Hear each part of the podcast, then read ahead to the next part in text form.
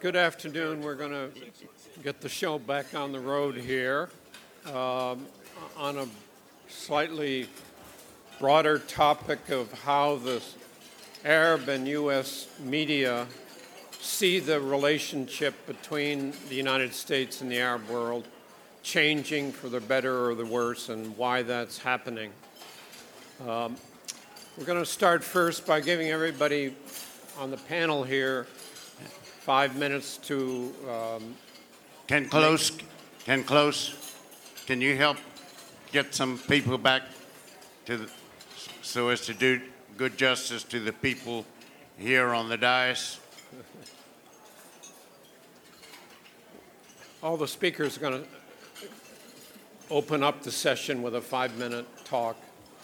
We decided we'd keep it brief to begin with so that we can have a more animated session as we go along.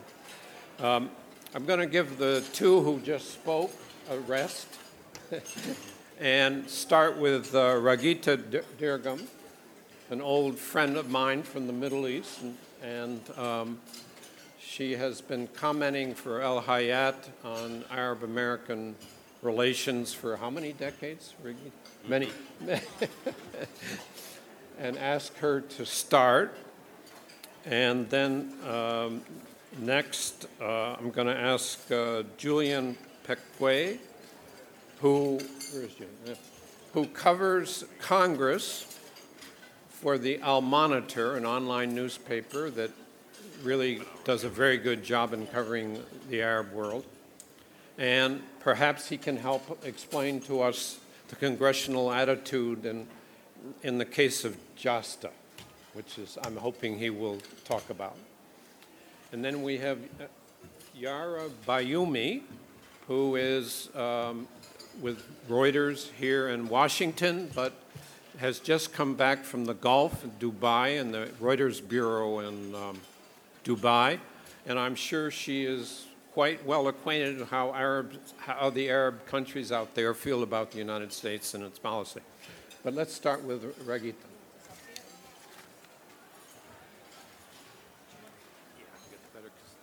Can't see. You're on one side of the room. Yeah. Thank you, David. I, uh, I hope the organizers will help us a little bit by really pressing on those outside the hall to kindly speak outside the doors rather than at the expense of, uh, of uh, this very important conversation we should have because between the dishes and the outdoor noise, it's very hard. I have been sitting back there at times and I couldn't hear anything. So, um, let me uh, start out by being quite open about this. I feel that we need to, to, um, to say it as it is in some cases in the Arab American relationship, uh, whether it is amongst the public or between the media. I believe the disconnect continues. I believe there is a deeper distrust uh, there continues to be a disinterest by the American public in the Arabs' wars, as they call them. And there is dismay by the Arab public, particularly in light of American position vis a vis Syria. The media on both sides have not tried enough to address the disillusionment and its consequences. Americans, in terms of the general public, genuinely believe that the raging wars in the Arab region are solely the making of the Arabs and Muslims. So the attitude is so let them kill each other. At most, attention to the Russian component in the Syrian war is emerging only recently.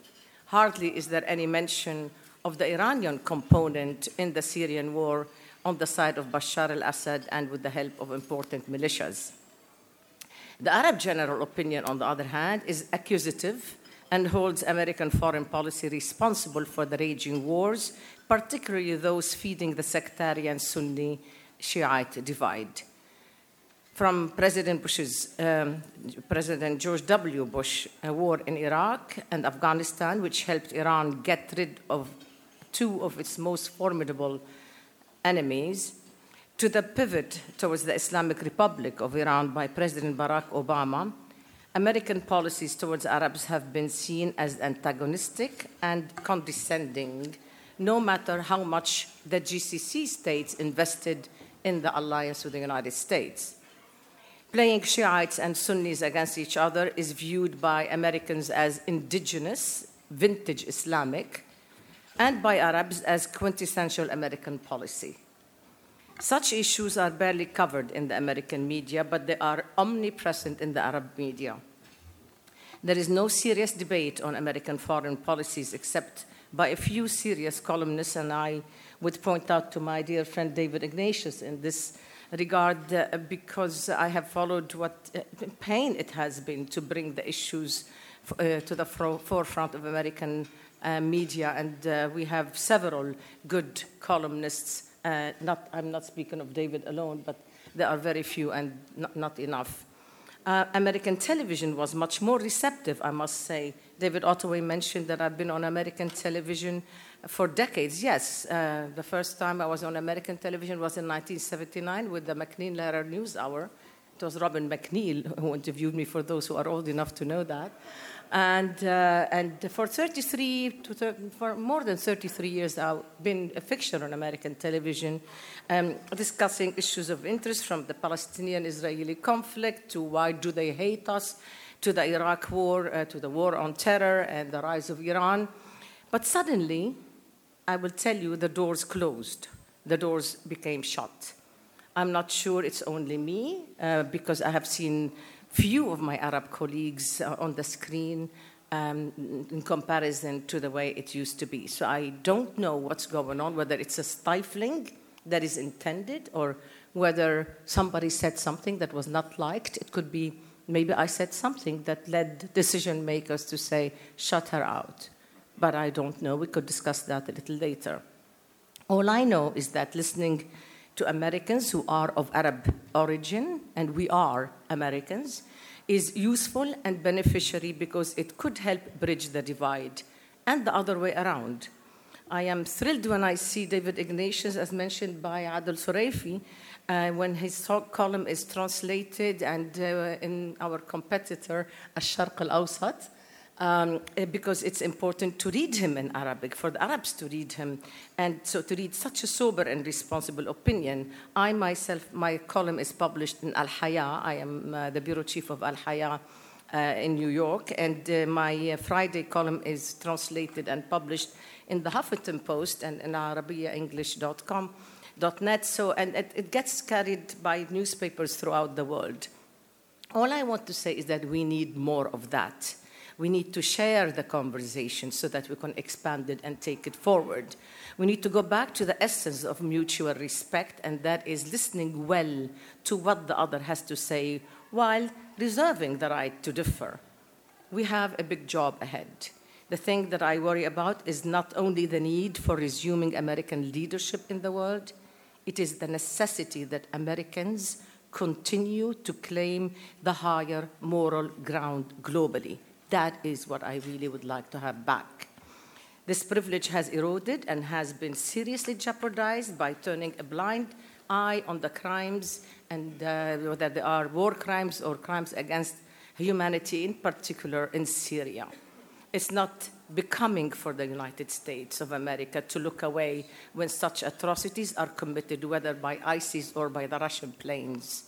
It is such important matters that matter, and that's what we in the media should be putting forward so that a new debate can hopefully instill some sense rather than the prevailing raging madness everywhere. Thank you very much.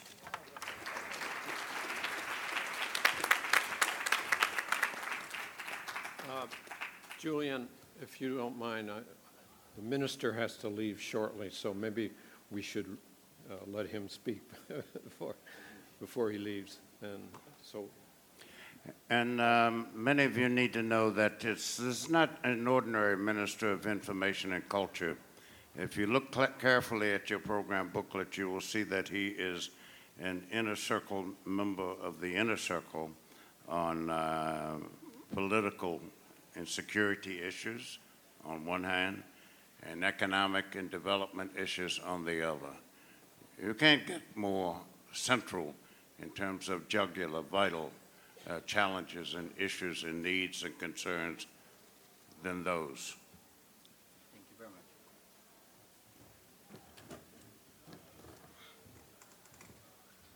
Uh, again, uh, thank you very much for uh, inviting me here. Uh, it's really a pleasure and uh, an opportunity, actually. I once stood here or sat here as a, an audience, one of the audience, uh, listening and learning from this, uh, these sessions. And I hope to provide some uh, um, uh, uh, th- this time. Um, well, uh, I think plenty has been mentioned today, and plenty of questions have been mentioned. Uh, but I would like to address uh, maybe uh, uh, an issue which I think is very important to um, uh, focus on, which is uh, perhaps the um, cultural transformation in Saudi Arabia, uh, one issue uh, which is paramount to me. And the other one is the uh, media coverage uh, as well. Uh, we tend to, uh, I've worked uh, and I'm a veteran of the media as well, uh, like Raghida. So uh, we worked uh, um in different media institutions, and we realize and understand how it's difficult sometimes to uh, deliver a message or deliver or actually portray uh, a situation uh, that is happening somewhere around the world. Um, these days, it's very difficult for journalists to travel to places like Yemen, for example. Uh, it's very difficult for them to travel to places like uh, Libya, uh, Syria, uh, Iraq, um, and the and who, suffers the leaders actually, uh, because we're we're uh, writing something uh, about places and about people and about situations that we have not been there to examine by ourselves. And, um, and one of the, the reasons for, for that is the continuation uh, and the growth of terrorism that has hit uh, even uh, amongst uh, its victims, the uh, uh, journalists. And um, if you count the number of journalists who have tried to go and report um, from difficult situations, you would count a number of them. Um, I lost like one or two of my friends, uh, one in Syria and another one in Iraq.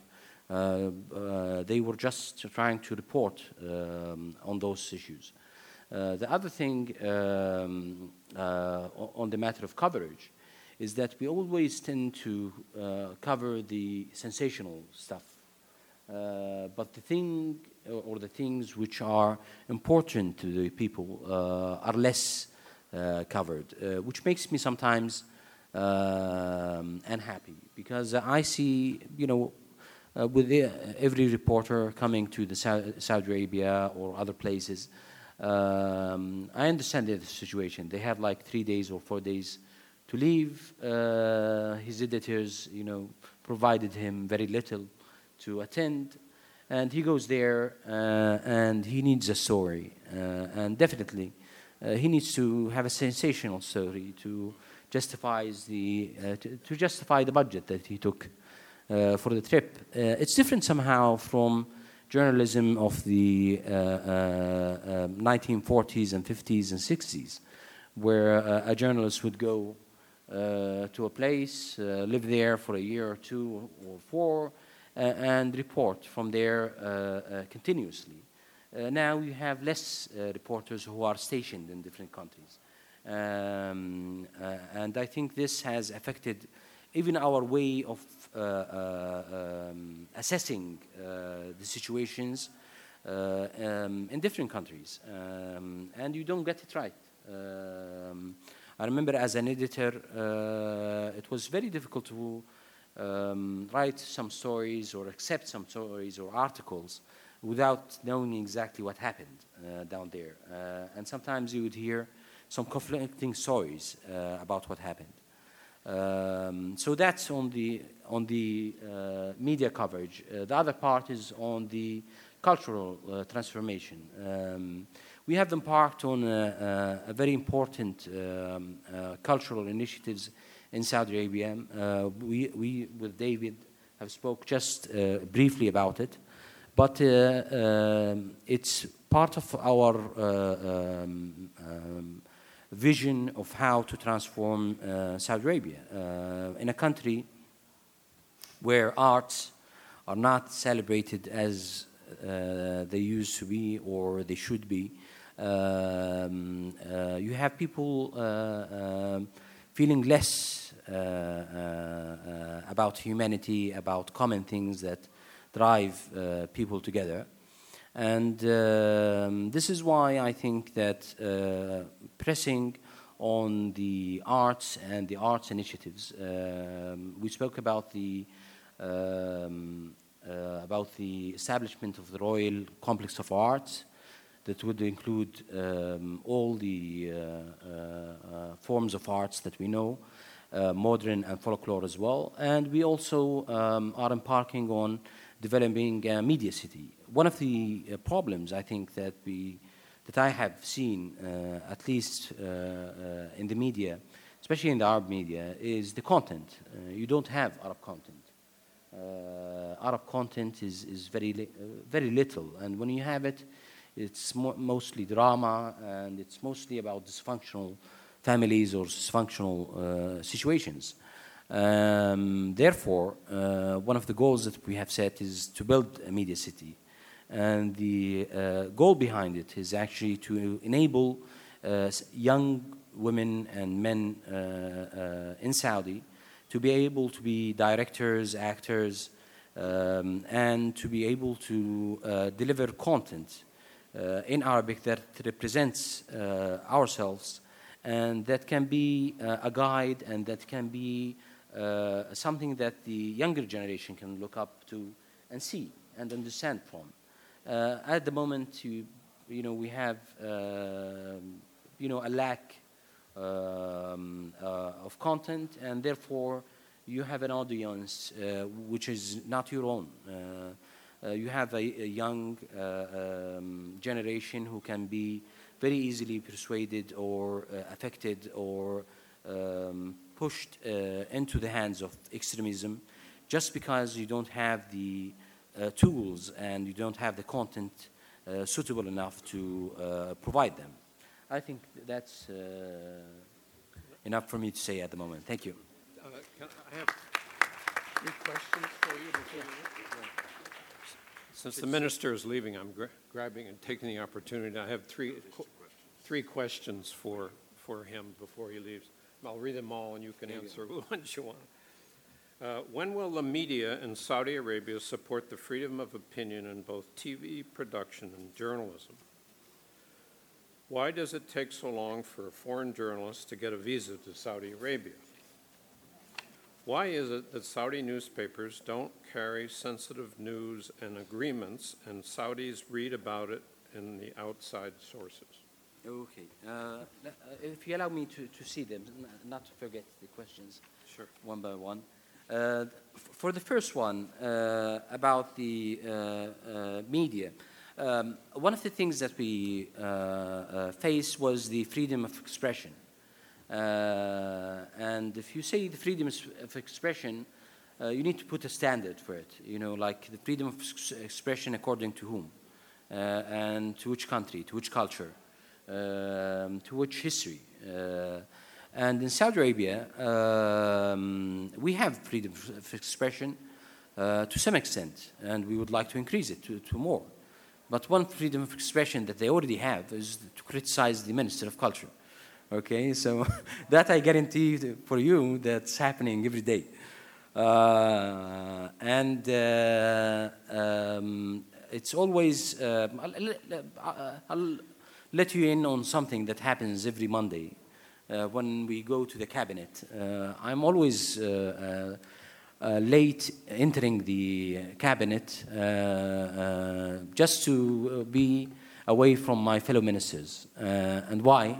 Because somebody would have complained about them or wrote something about them in the newspaper, and I had to answer to them. So I'm always on the side of the journalists because I was a former journalist. Uh, therefore, uh, expanding it and uh, actually showing it. And I think one of the our problems is, is that we we didn't have a way to show exactly how uh, um, uh, the press works in Saudi Arabia. Uh, everybody thought that the press was controlled in Saudi Arabia. Well, you know, if you think it's contr- controlled, you know, you can help me out in that.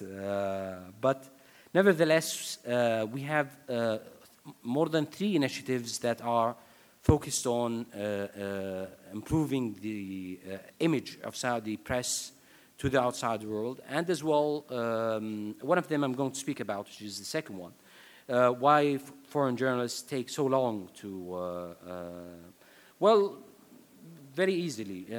We have four months which are very hot in Saudi Arabia, okay, so a lot of journalists would, like to come uh, from August, I think, and, uh, and then you have Ramadan. Very few also journalists would like to come in Ramadan. Uh, so you have a few months when the government is functioning. But our problem here is more electro- electronic and uh, modernizing, uh, and it's not about you know rejecting journalists. Actually, we had more than uh, 30 journalists, uh, foreign journalists, uh, just at the border uh, going to Yemen a week ago. Imagine the, the, the number. And once we have the media city established and running, um, we're inviting um, uh, newspapers and TVs and foreign media to actually be stationed in Saudi Arabia, better than sending somebody uh, for a single visa. Um, what's the other thing um, about some agreements? This uh, I didn't understand this question. Oh, it- why- I think it was, why do Saudi newspapers don't carry sensitive news? And the Saudis have to find out about it from outside sources. Well, um, from my side, I, I would say the opposite. You know, they, they always carry uh, sensitive news and sometimes incorrect news. Uh, I don't want to be, um, but uh, that's the nature, I think, of, of uh, journalism. Uh, sometimes you get the story right, sometimes you get it wrong, and and sometimes you're provided with the information, and sometimes you're not. Sometimes you can get to the source, and sometimes you, you don't.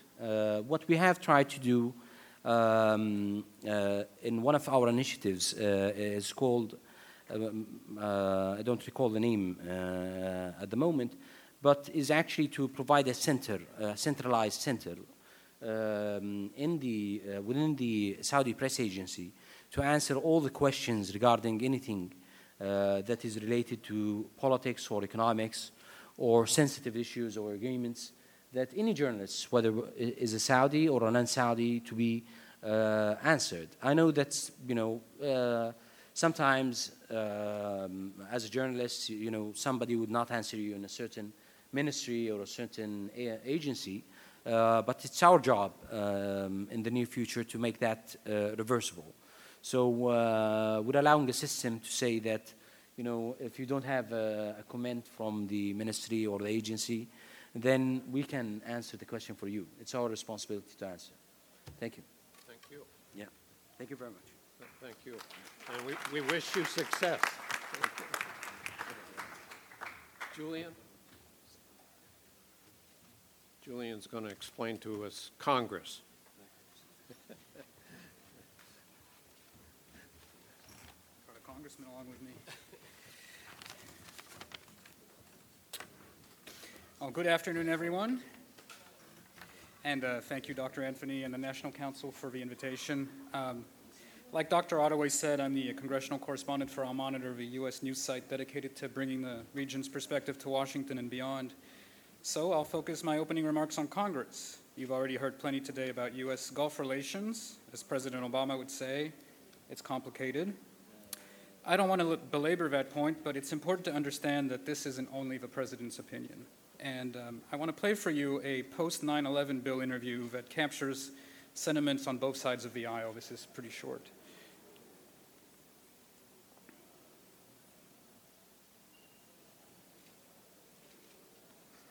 Me, I've got significant concerns about their relationship with. Hope you can hear Right, this. right, right. Hear? I mean, you know, they, they made a deal with the devil. No. All right. Well, all right. If you can't hear it, I'll just read it to you. I mean, this is uh, Senator Corker, Senate Foreign Relations Chairman. Uh, really briefly, what he's saying I've got some significant concerns about their relation with Wahhabists, right? I mean, you know, they made a deal with the devil years ago, and now they're inextricably at present linked to that and tied to that. That's of great concern, I think, to most every person in this body, so they know they have issues to deal with. They more than know that. So hopefully, something good is going to come out of this. He's talking about the overwhelming uh, Senate vote in favor of overturning the uh, president's veto on the 9 11 bill. Now, Corker is about as sympathetic to the Saudi point of view as folks get on Capitol Hill. Probably many of you know that. He's a harsh critic of Obama's unenforced red line in Syria. He voted against the Iran deal. And he uh, is leading the effort to rewrite the JASTA bill, despite voting for it in the first place. But his remarks hint at a black hole at the uh, heart of U.S. Arab relations 15 years after 9 11. The bilateral relationship has long focused on shared interests rather than shared values. And with the U.S. public souring on U.S. interventionism, you can expect efforts to disentangle America from the region to go on long after Obama leaves office. Consider that just a week before the JASTA vote, 27 senators voted to prevent what should have been a routine billion dollar tank sale to Riyadh because of fears the U.S. is getting dragged into another bloody quagmire, this time in Yemen. Now, even the arm deal's most fervent supporters, John McCain, Lindsey Graham, hardly mentioned U.S. Saudi ties during that debate. They framed instead the issue around uh, the, Houthi, the Houthis being Persian puppets that need to be stopped. And don't think for a minute that Congress is done with Yemen either. Any latent sympathy for the Houthis died the minute they shot missiles at the USS Mason earlier this month. But you can bet Congress will press the White House to clarify its strategy in Yemen when they return from recess. I wouldn't get my hopes up too high, but the uh, Washington establishment is going to start clamoring for intervention in Syria anytime soon either. Right now, everyone is talking about all these think tank reports that are coming out. I'm sure a lot of you have read them calling for renewed U.S. leadership in the region. Clinton campaign chairman John Podesta, Center for American Progress, wants a no-fly zone to ground Syrian warplanes. I wouldn't bet the farm on it. Hillary herself, Hillary Clinton herself, may have endorsed the idea during the last presidential debate, but only, she said, after a lot of negotiation. But no amount of negotiation is going to get Russia on board. As for Donald Trump, he's flatly said that confronting Russia in Syria would lead to World War III. In Iraq, both parties are equally reluctant to engage more U.S. troops to defeat Daesh or keep the peace afterwards. Beyond platitudes about boosting support for the Kurds, America's boots on the ground, and Washington's narrow worldview, Democrats and Republicans are keen to let the region sort out its problems on its own. On Iran, remember that the pro nuclear deal Jewish lobby uh, J Street enforced, endorsed more than half the Democrats running for, the House, for House seats this time around. That's the first time in their history. The House will likely vote right after the election to renew snapback sanctions on Iran's energy sector if, if Tehran cheats on the deal, but that's the extent of bipartisan agreement right now. And even that bill may have trouble clearing the Senate. Nor is either candidate expected to make a big push to relaunch Israel Palestinian peace talks in the short term. As for the fallout from the Arab Spring, it's basically back to business as usual with Egypt, Bahrain, and others. The U.S. will largely look the other way on human rights violations in exchange for stable governance, at least until the next social explosion again throws the whole relationship into upheaval. I'd like to end this on a positive note, so let's talk about one of the few places where the U.S. Arab relationship is flourishing right now. Without a single lobbyist on its payroll, tiny Tunisia has managed to double the amount of aid it gets from the U.S. over the past couple of years. The Jasmine Revolution, as they call it, is a cause célèbre for Washington's human rights lobby and that's clearly paying dividends. So I'd like to end on that note. Thank you very much.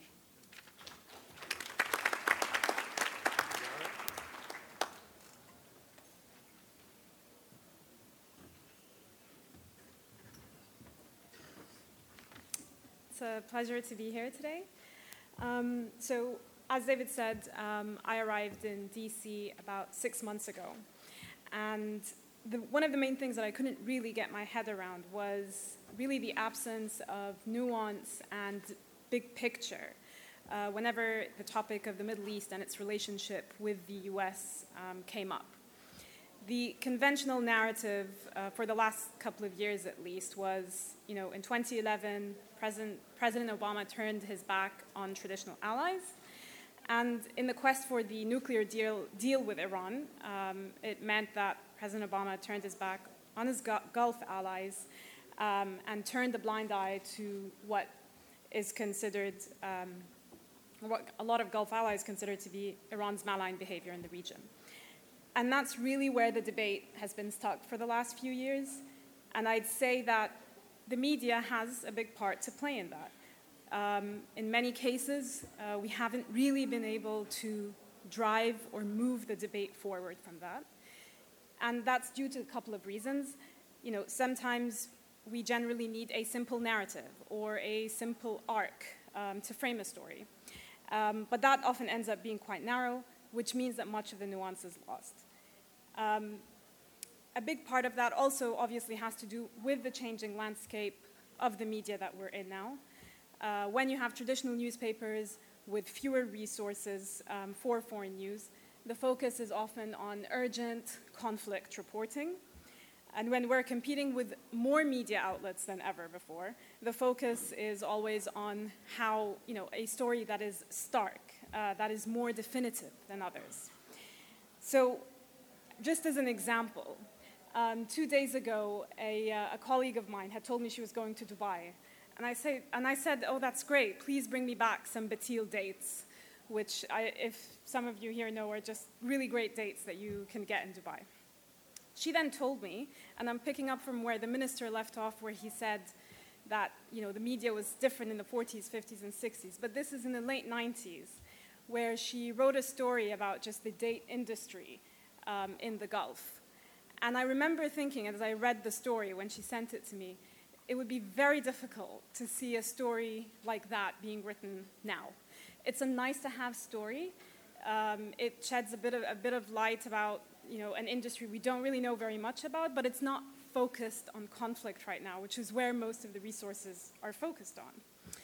Um, and, that's, and, that is, and that means that because a lot of the focus is on conflict, it means that the audience, and where we are today, the US audience, often only gets a perception of the region which is driven in conflict. And that, is, and that also permeates in the discourse here that we then see from policymakers on both sides of the spectrum. We heard President Obama saying that Middle East conflicts date back millennia. So the idea being that this is really the only, this is how we're viewing the Middle East. And then, of course, we have uh, the Republican presidential candidate also talking about how the value of Muslim Americans, for instance, is in what they can bring in reporting on suspicious activities, for instance. Um, and all of that, of course, then gives a very skewed perspective of the region, one that is rooted in threats rather than opportunities. Um, sorry, and finally, just one more thing I'd like to um, add here was on how difficult it is to frame public perception, especially when we are in, a, in an atmosphere where we are able to customize, customize, customize the kind of media that we want to read, that we want to absorb, that we want to have around us. Um, and, that may, and that makes it extremely difficult to change. So I'm sure a lot of you, um, eh, for instance, during, during the, in, the, in, in the run up to the Brexit debate, I had a lot of colleagues and friends who said they deleted anyone on their Facebook wall who was pro or anti whatever position they were on. And that generally means that you're only subjecting yourself to a particular mindset that you want to know, and you're then shielding yourself from the rest of the conversation. So, those were the, a few of the challenges that I wanted to bring up today, and I look forward to discussing them after that. Thank you.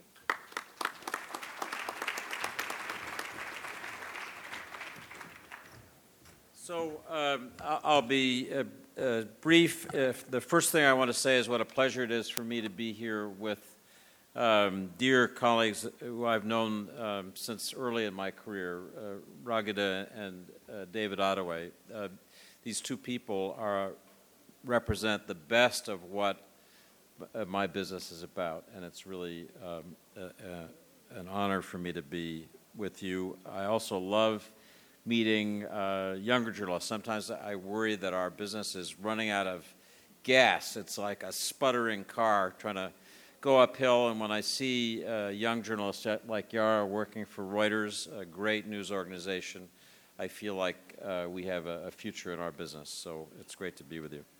Um, Minister Al Turafi said in his conversation with me that he wanted candid conversation uh, about Saudi Arabia and about the Middle East, and so I'm going to try to be as candid as I can. I, I do think there's something broken in the way in which the media seeks to cover the Arab world, and I think it needs to be fixed. I think the core of the problem is that there isn't enough openness. People talk about it being open to the media, but uh, the media quickly encounter obstacles when they try to report aggressively and directly. They find themselves uh, banned from a country, uh, they find their work under attack. Um, and I, I honestly think that the, the problems of this part of the world that I grew to love 35 years ago will not get significantly better until there is a more open dialogue. Part of what makes this crazy country that we're in now work is that, you know, we have nightmarish arguments. We're living through one of them. But there is still a way to keep um, uh, talking to each other. So that's, that's my first wish. When I started covering the Middle East uh, for the Wall Street Journal in 1980, it was possible to go everywhere.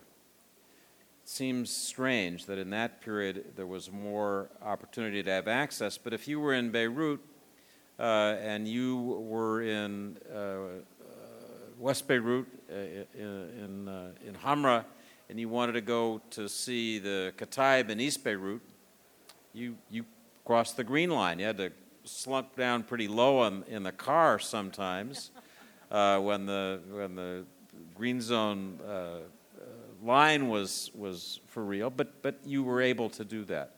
I have stashed away in my um, in my desk uh, press passes from every Lebanese militia, uh, which were uh, they're they're comical to take out some of these pictures, but. The point is that in those days, people wanted coverage. They wanted to tell their story to us, whether you were Yasser Arafat or whether uh, you were Walid Jumblatt or Nabih Berri or anybody really in the Middle East uh, in those days, I think, wanted to tell their story. And that led to a kind of openness, and people had to tolerate that sometimes the stories we told were not going to be the ones that they would have wanted, but they wanted us to come back. They wanted to have access to the international communications chain that we represented. Today, they don't feel that they need us. Uh, and, it, and they feel that they can communicate directly uh, through uh, ministries, through Twitter accounts, through controlled media channels. and so um, people from independent news organizations uh, ha- have, have greater uh, difficulty. Uh, I, I, have written that I feel we live in an, an embedded world where you, you're supposed to embed with an army or a political party or uh, a government and tell the story from their side, or you won't get access. And I hate living in this embedded world. I, I think that uh, being unembedded, moving back and forth across the green zone, metaphorically, moving among all the different sides, having that implicit white flag that says, I'm a journalist, I don't have a side here, I'm not embedded. Uh, that's, that's the way that this, that this works. And we've, we've gotten very far from it. Um, we, we live in a world, as I said, where people think they can communicate the message directly. And in some ways, that's wonderful. That's the world of social media, where, where I mean, yesterday, uh, last few days, I wanted to know what was going on in the battle for Mosul. I've been in Iraq twice this year, but I can't go there now and, and, and see that battle unfold. But I can go to hashtag Mosul and I can see all the video that's been posted in the last 24 or 48 hours from courageous reporters and just citizens who were there, who were watching, uh, who were recording uh, the images of battle and conflict. Uh, you know, I, some of the scenes as people re- retook their villages around Mosul, the joy in their faces as they were liberated from uh, the Daesh uh, occupation, uh, tell you a, a, an important part of the story. So, so that's wonderful. The communication directly uh, through social media, through what's put up every day, every minute on Twitter, uh, I, I wouldn't want to change. The problem is that it's so subject to manipulation. When we live in a hashtag world, You know, we live in a world that says hashtag Mosul and hashtag hate Mosul. You know, we, we, we live in a world where the streams of communication are divided between the different hashtags, perspectives, armies. Uh, so I, I, that's, that's the world that we've ended up in. I, I love social media uh, and, and, the, and the openness it gives us, but this, the way it reinforces polarization and division uh, frightens me. So I want to uh, close with, with, with this thought. I'm going to take uh, my former editor, uh, Adil Tarafi, but really take uh, all of my Saudi and Middle East friends at their word when they say they want more coverage. They want us to see the Middle East whole, to, to open a broader debate. I mean, I thought that uh, Justin said something really important when he warned us that Bob Corker, arguably the person in the U.S. Senate who's most sympathetic to the Saudi viewpoint, ended up voting uh, for JASTA, a position that Saudi Arabia is so upset about. There, there's a message there that you, that you have to, have to, take, to, to, to take seriously. But, so I want to take people up on that, on that offer. Um, keep traveling, keep listening, keep interviewing, being respectful of the people that I talk to, but also trying to ask them questions that I know uh, my, my readers uh, want me to ask. So th- thank you very much. It's really a pleasure to be here.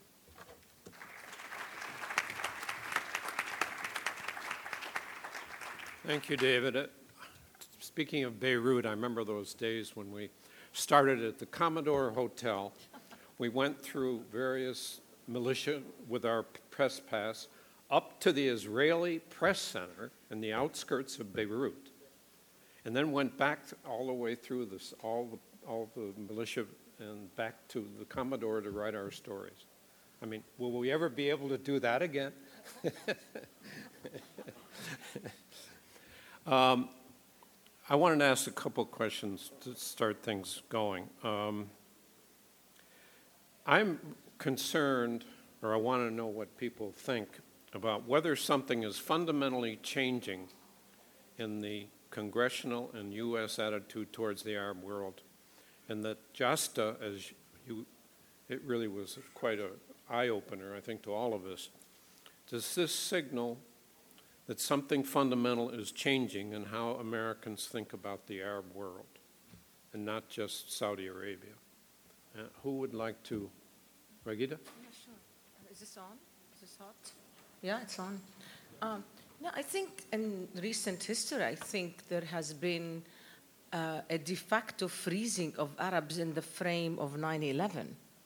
I think 9 11 uh, has uh, uh, really colored the thoughts of Americans as to who are those who hurt us. They are Arabs. They don't call them Muslims. They, it is not the frame of Muslims as such. I think it's more Arabs because they were from an uh, they were Arabs. But there was no graduation out of that. Prior to this, I think the Arabs have been frozen in the frame of Arab-Israeli conflict. And it was always presented that the aggressors are Arabs.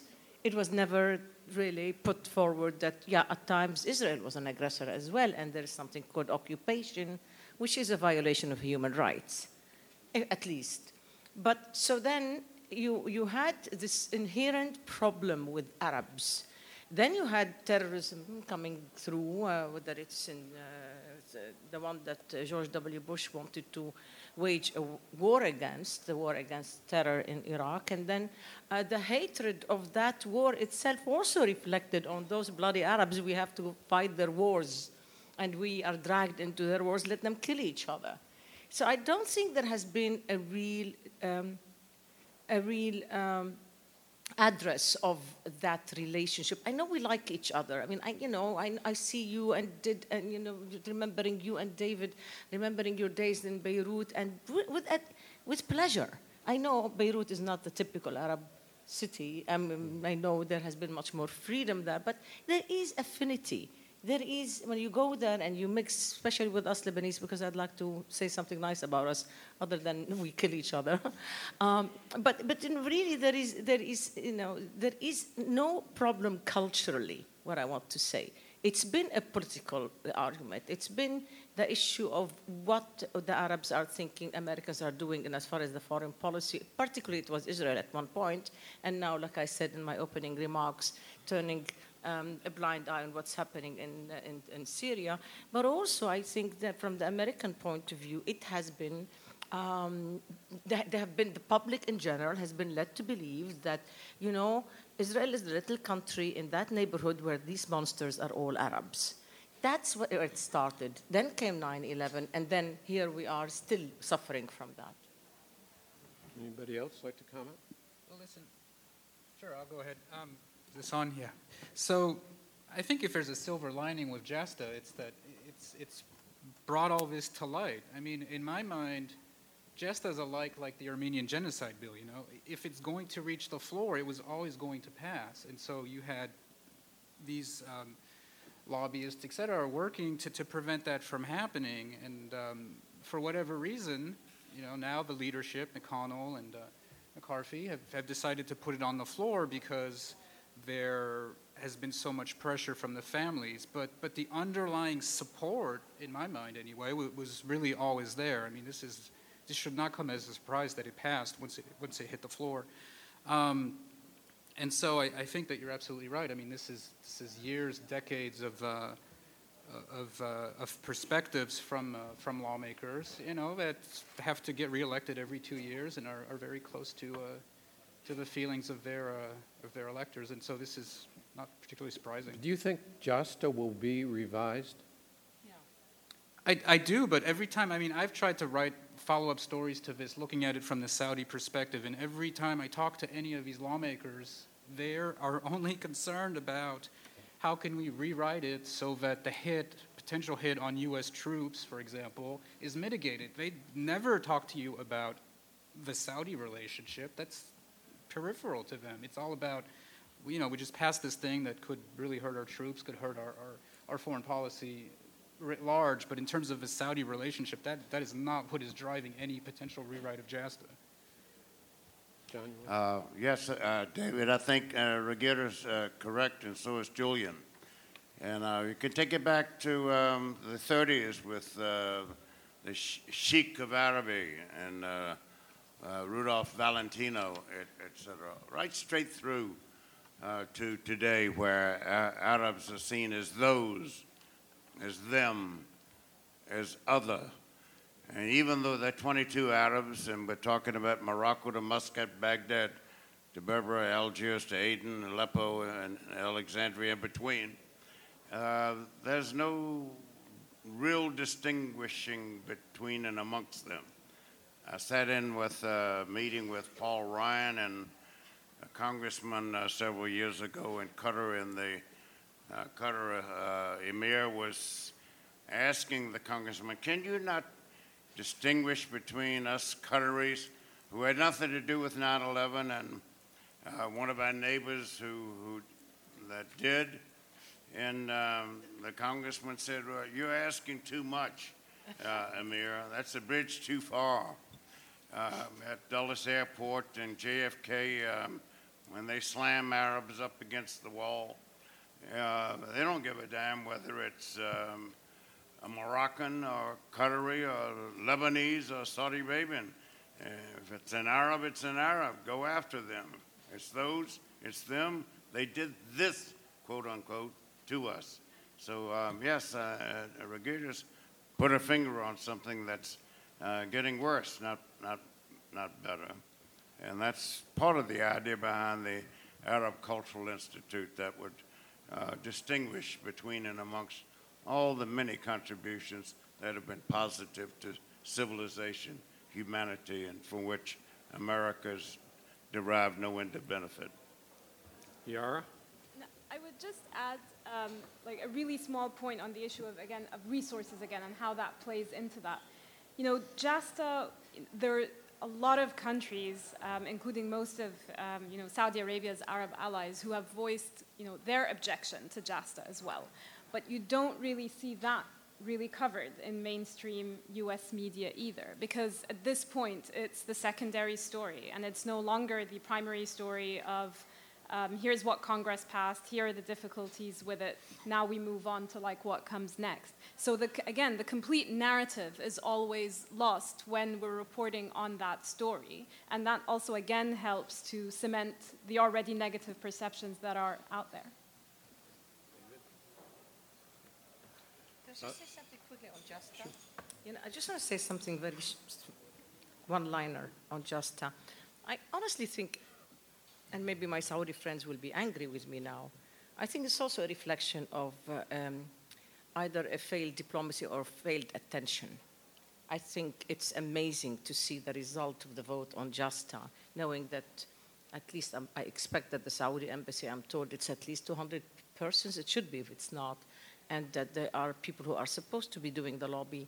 To have that vote uh, is uh, probably um, a lack of attention or taking too much for granted or a failure, straightforward. It shouldn't have happened. And that is a lesson that should be learned. And I think JASTA will be amended, but a new approach, a new uh, way to look at it should be uh, adopted by, uh, uh, by all the lawmakers and by the, uh, by, the- by, the- by the Saudis alike.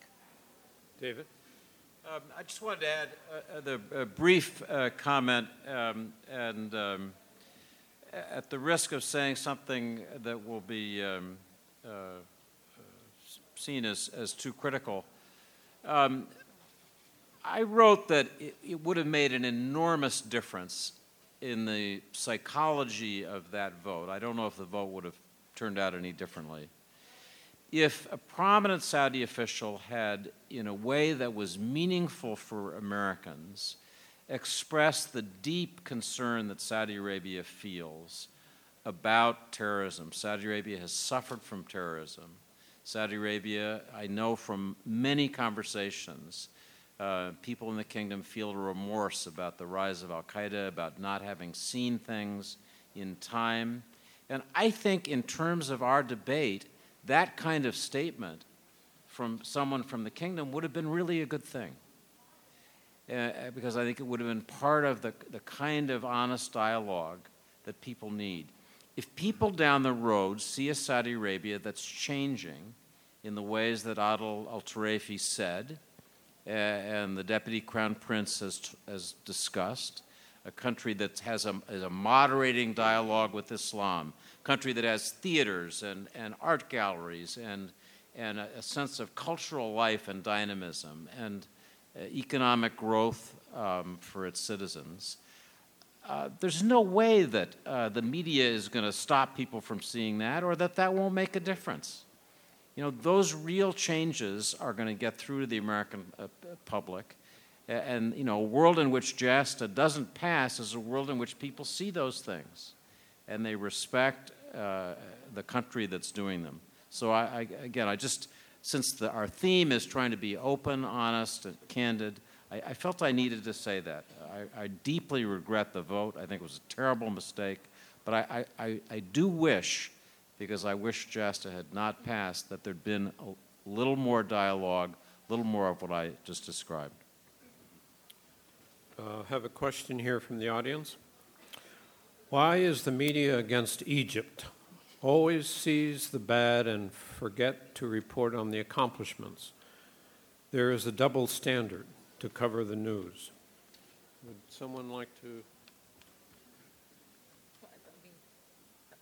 This is, uh, uh, I suppose it's addressed to the American media. I should let my colleagues answer that.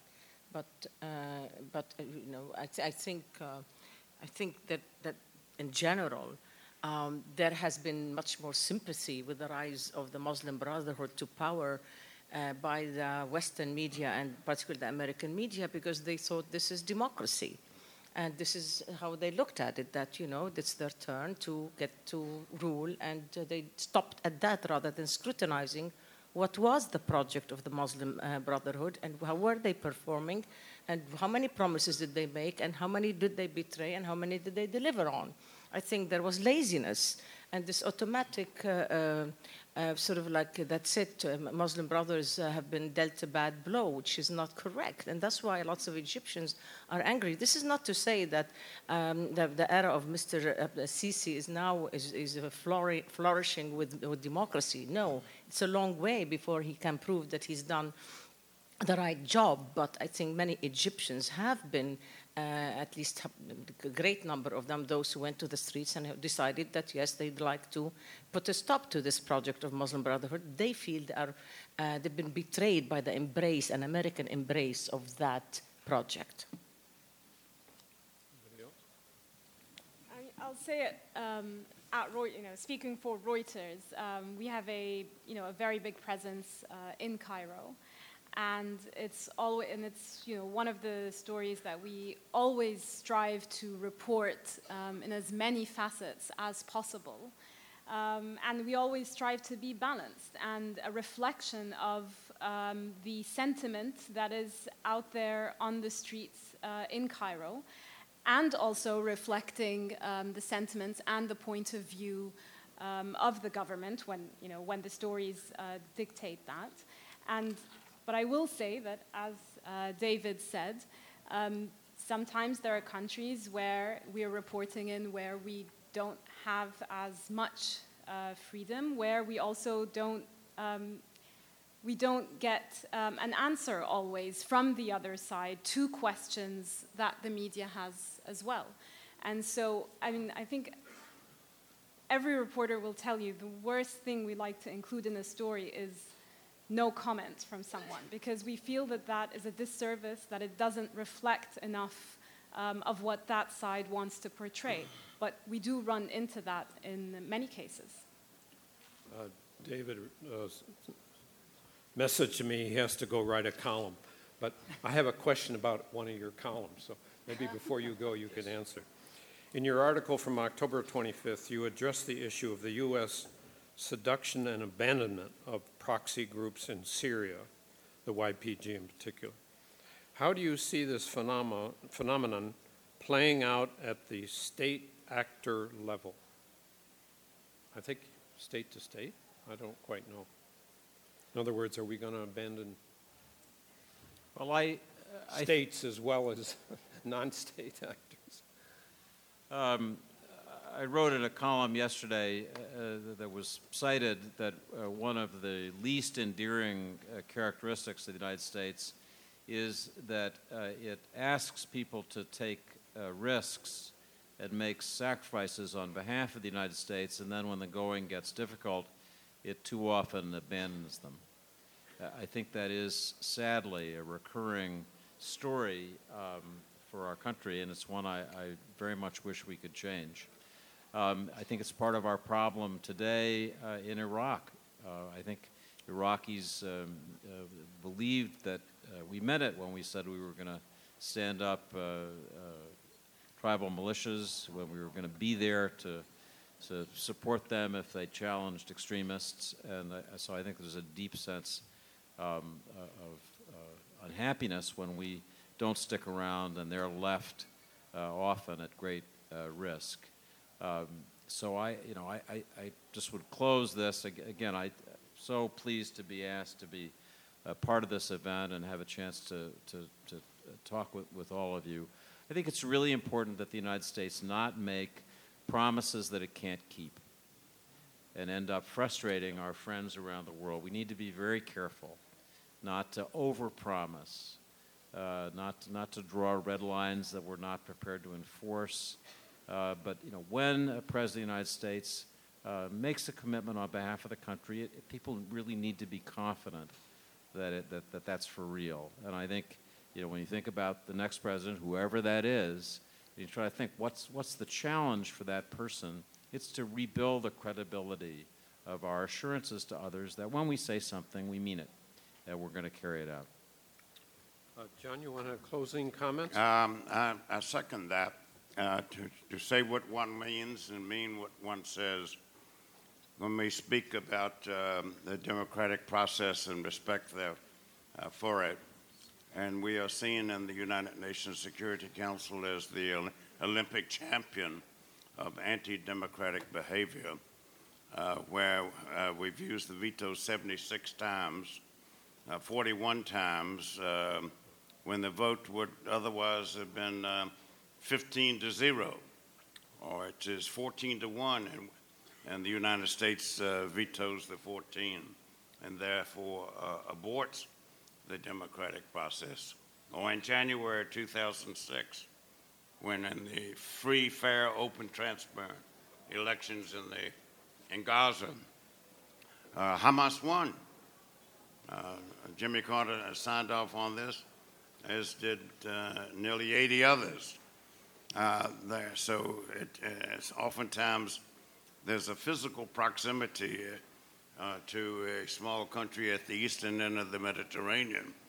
If it is uh, perceived to be threatened by the democratic process, uh, then we, we oppose that democratic uh, process.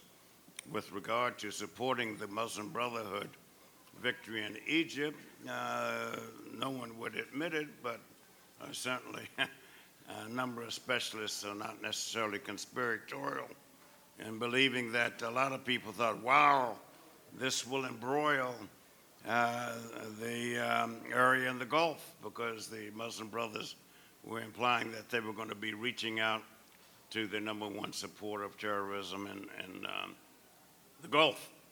And uh, many would have welcomed that because it's deflective, it's distractive, it changes the agenda, it focuses America's attention, national needs far to the east of the Mediterranean, uh, as far as possible. Uh, New Zealand would do. Uh, Anybody else have closing comments? Yeah, I just, I just would like to say that uh, what, I, what I laid out in my opening statement is really about, uh, I was hoping that we'll get the chance to, to, to, to have a conversation about some of the points, uh, particularly when there is um, a lack of honesty in addressing the, uh, the issues that are between the Arabs and the United States. For example, yes, indeed, I know I've heard at this conference many people speak about the Iran element.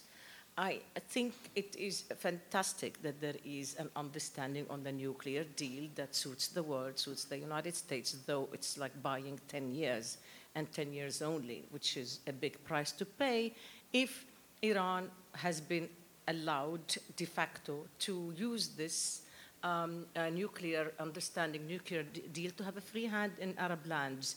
It's very difficult for uh, Americans to understand that why do we object that Iran runs the affairs of Lebanon or of Syria or of Iraq. I, it is really a very basic notion. It is, uh, you know, it is, these are not Iranian lands. Iran has the right to be a great country within its own borders. It's a historic country, and it, it, it is a country that we should live in peace with. But when uh, Iran is fighting on the side of Bashar al-Assad together with the um, together with uh, the, uh, the militias and Russia against certain sector of the Syrian people, there are those of us who are going to say uh, they've been given a free hand because, and as a consequence of the nuclear deal, they have been not scrutinized. There has, they have not been. Nobody even talks about it in the American media. So for me, I'd like that my colleagues in the American media take a wider look and a deeper look when they are looking about our concerns. Certainly go ahead and fall in love with Iran if you feel like it, but also pay attention as if we point out the pain that's coming our way because it's real pain. And if you just paper over it, it's going to harm our relationships even more. Julian? Well, yeah, I mean, I wanted to, to go back to what David Ignatius was talking about, and that's the importance of getting the voices from the area, from the region, to speak, uh, you know, openly and honestly. And it's, and it's very difficult. And I'll give the example of Al Monitor. I mean, we are dedicated to getting the best and the brightest writers from the region, all perspectives, writing in their, you know, native language, tr- translating it into English so everybody here can read it.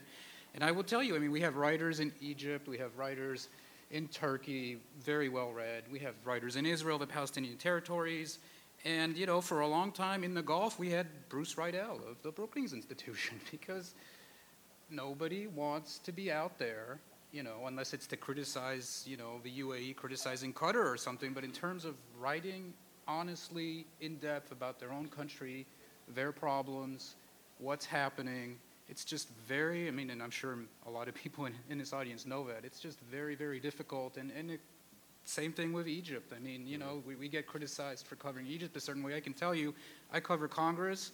Everybody in Congress is just running out of patience with Egypt. And just a few months ago, they another $100 million went by the wayside because they cannot work with the Egyptians.